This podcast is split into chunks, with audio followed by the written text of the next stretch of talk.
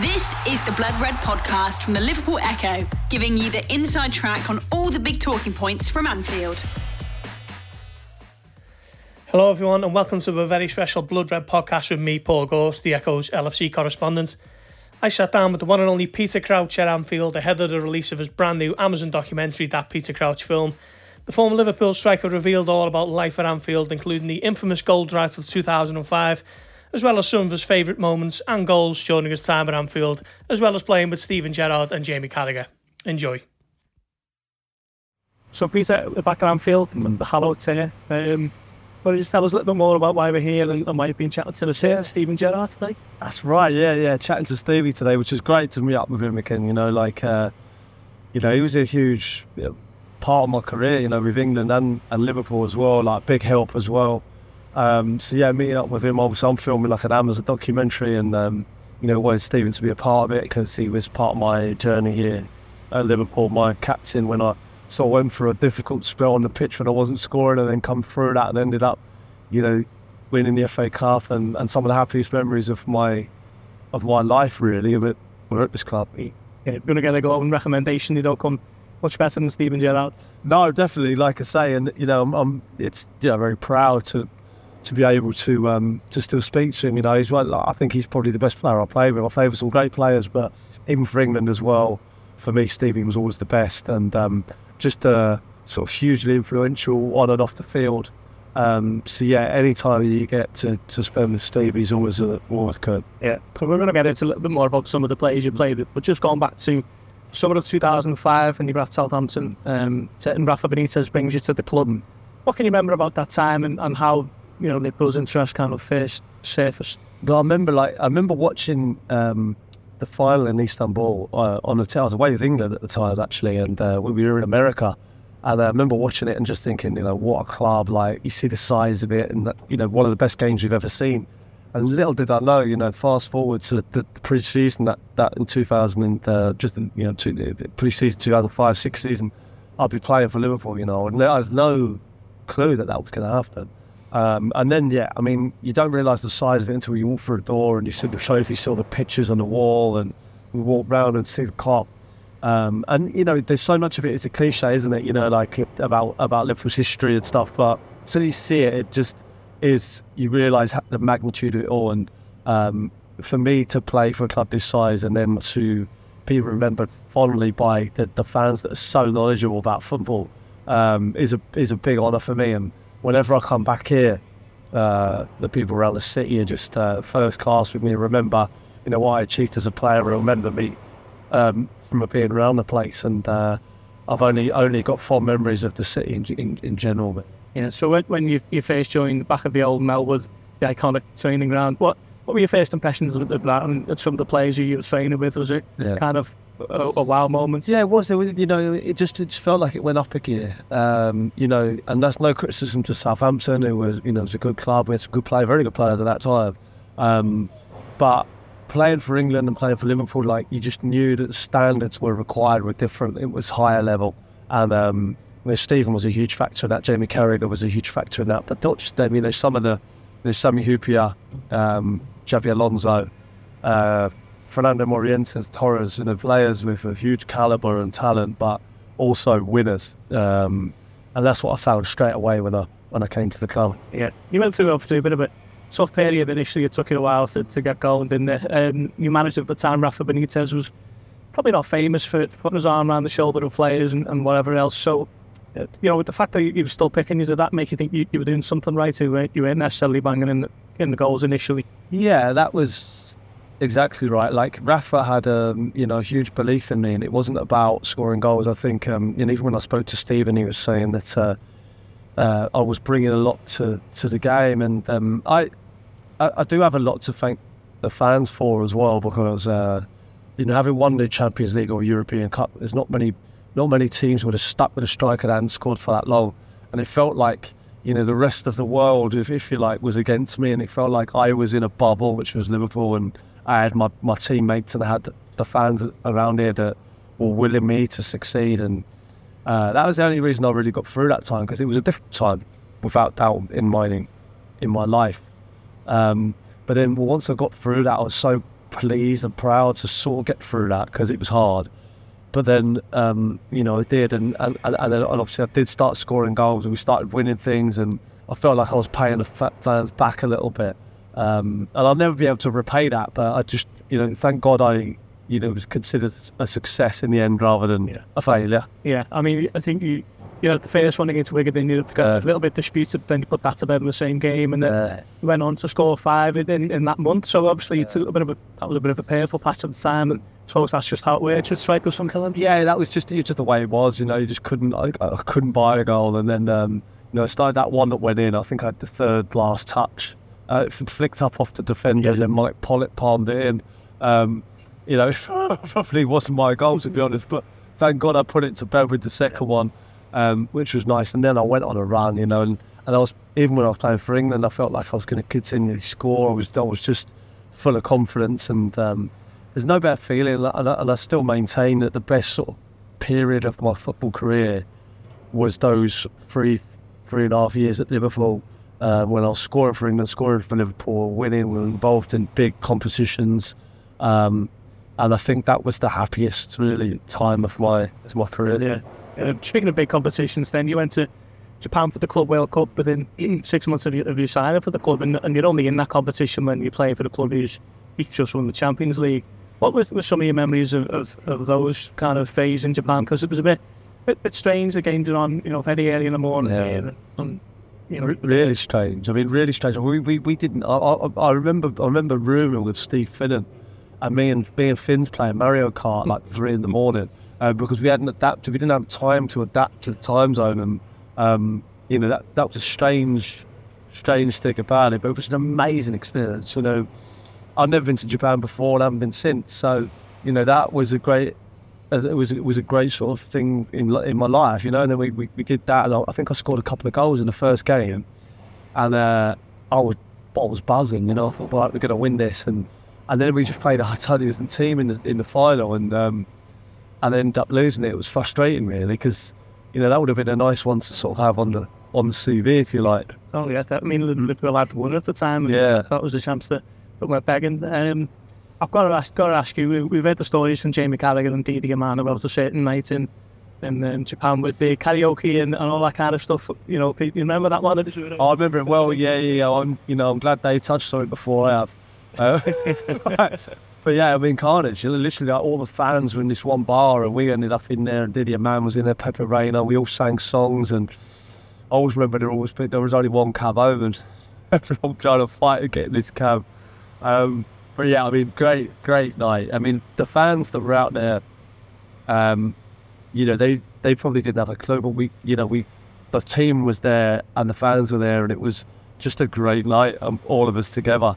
Um, and yeah, like you say, like a, a, bit of a bit of an away trip, if you like, but but got a lot of fun. Bit of a surreal one, but did it kind of make you think of how big the squad is worldwide?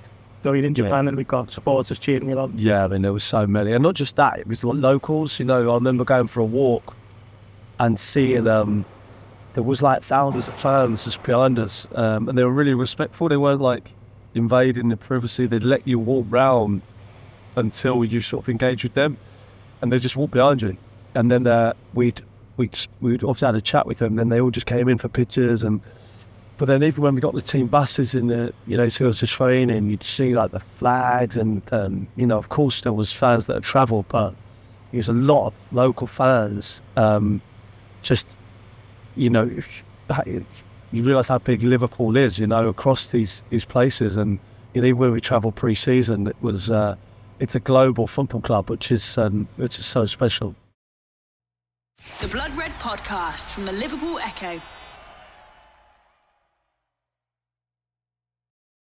Yeah, a little bit closer to home then in that same played uh, Everton, your first Merseyside derby, you scored in the 3 1 minutes uh, Goodison Park. Uh, what was it like playing, playing in that one? Obviously, it was a, yeah. a very still is an intense local rival. Yeah, well, it's obviously like I just obviously met with Stevie today, and uh, we were discussing that because I always remember Stevie saying to me on the bus, um, you know, if you score in this one, the, the, the, fans will always remember it. As I say with the United game and it, it, it, in the cup, I suppose. But um, yeah, then obviously getting the goal, and I, I just went straight to the so that conversation that I had with Stevie was like, you know, the fans will remember this one. So then I just started running towards them Um, and that was obviously a yeah great moment for me. It was uh, scoring the Merseyside derby and then scoring a United game. Little things like that you'll, you'll always have. Yeah, yeah. Um, some of the some of the, the other strikers who, who were at the club during your, the time you were very different types. Djibril Cisse, um, obviously Fernando Torres, Fernando Morientes, Robbie Fowler, all kind of very different types. It seemed like Rafa like to have different profiles of strikers. So I'm not sure you were, you were the, the target man, I guess. Does, is that kind of how we like to operate? Yeah, definitely. I think, uh, you know, the, the reason he signed me was because I offered something different to the strikers that he, he already has. You know, there's lots of players with that kind of like mould. I feel like Mil- Milan Baroš was another one where it's like um, Djibril Cisse, uh, Cinema on goal like players wanted to only go. And I think he wanted to he wanted to change it up, you know, to, you know, have something, have a different option, if you like. Uh, you know, that's when, when I was signed and told to to come in, and um, you know, I'm all, I will always be thankful to Rafa that he gave me the opportunity at this great club. You know, people talk about him being a very studious, you know, elite tactician, but in terms of, of what he used to ask of you, do you remember, was there anything that was a bit different to, to what you've been asked before? Yeah, I mean, you know, like when I wasn't scoring, like he was happy because the team was doing well and I was doing, doing a role, but like I, I felt like I had to become more selfish, like, you know, to get goals and um, to add that to my game, I had to sort of go against what he wanted a little bit, you know, get myself uh, in the box, you know, 10 out of 10 times and, and, and ask for crosses where a lot of my good work outside the box was for other people, if you know what I mean. And um, yeah, he asked me to do certain roles, and there, there was a time I remember one away at Watford. He asked me to play sort of. It was almost on the left of the three, and I was like, "Well, I'm not sure, not sure how this is going to work." But I understand his thinking. You know, he just he saw obviously a weakness in the centre half and and a weakness at the, at the fullback. You know, aerially, so like you could play sort of more direct balls into me in that sort of kind of channel, and I'd be able to hold it in that channel rather than central. So I understood his thinking completely, but obviously defensively, I, I was struggling. I was like, like, you know, you most of the time I'll be looking after centre half, not jacking back in a way of Mane or Salah would, you know, not not that type of player at all. So yeah, there were certain things, the roles that he, he asked me to do where, you know, you didn't agree with, but sometimes, you know, you, you had to do, do those things for the team, and um, and Rafa was was one of the best tactical managers. So we had you know, had our complete trust in you know, everything he tried to do. Yeah, um, in the first season, then you go on with and win the FA Cup. Uh, he penalties against West Ham, the, the Steven Gerrard goal at 2 0 down. crazy, crazy game, but must have been a, a special uh, special day in your career. Yeah, hugely, hugely special. Like I say, like, I grew up the FA Cup, you know, so um, me and my dad's thing was sort of watching on a, you know, the whole day was booked out and we'd, we'd have a day in front of the TV and, um, you know, we live not too far from Wembley, so you could feel the buzz, you know, of FA Cup final day.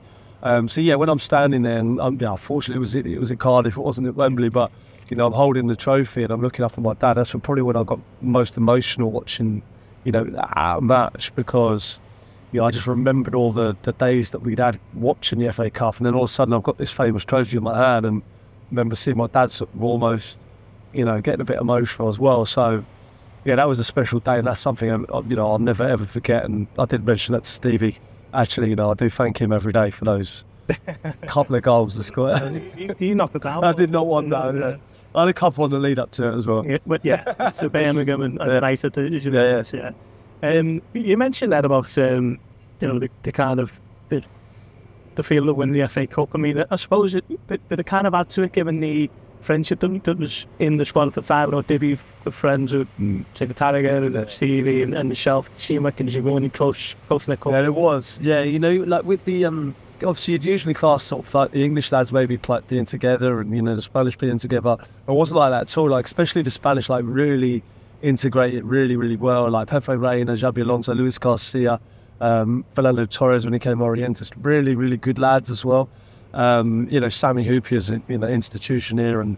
Um, you know, Didi Hamann, as we know, is a Scouse German, you know, so, um, you know, it was a good group and we enjoyed spending time together um, Robbie Fowler, obviously, when he came back as well, it was um, it was a real good, good group, and you know, there was no one that you um, you know you didn't really get on with, and, and when you won together, it was you know we enjoyed it together as well. Great. Yeah, uh, another family you, you were involved in. There's a, a Champions League final, the, the biggest game in, in club football, isn't it? What was the um, what's the kind of build up to that? You know, the, the week of because it's um, I imagine for a player it must be a strange thing knowing that this is kind of what you work towards all your career.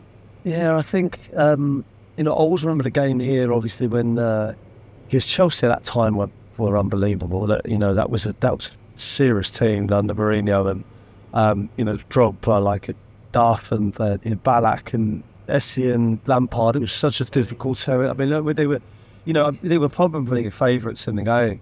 Um, obviously, going one 0 down at Stamford Bridge, but you know, bringing it back here, the atmosphere was, I mean, that was like nothing I've ever seen before. Like before a game, you know, for half an hour before the game, it was electric in here. Um, we noticed obviously all the flares and the singing in the lead up on the bus as you as we arrived, and it felt more than just a game. Agger scored when it, you know, it was a cutback just there, and Agger scored, and then um, I remember I came off and um, Dirk Kuyt scored the winning penalty, and that, that adrenaline, that buzz of realizing that you've made a Champions League final was, I just, you know, I can't even describe it, and it feels like a real blur. Um, and then obviously the lead up to the final was, you know, we went away.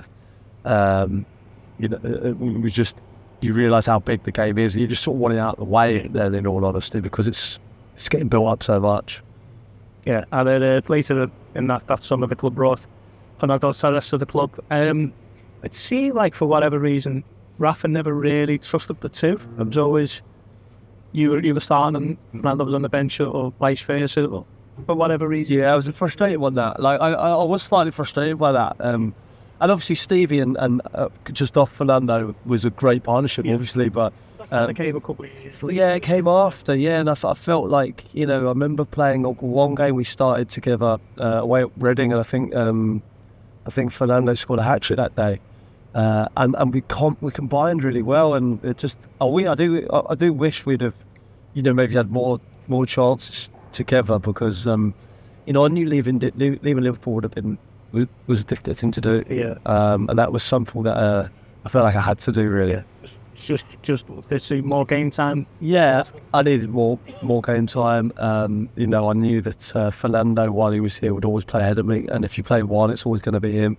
Um, so I was pr- pragmatic. I knew that, but obviously, you know, a few months later, Fernando leaves to, to Chelsea, and you know, if I felt like there's one regret maybe in my my career that um, you know, maybe I didn't hang around here longer because I, you know, it would have been great. But but then I went and had good times at Portsmouth and, and, and Tottenham as well. So I can't. Uh, you don't want to go. You don't want to rewind too much. But I do. It's one thing I do wonder.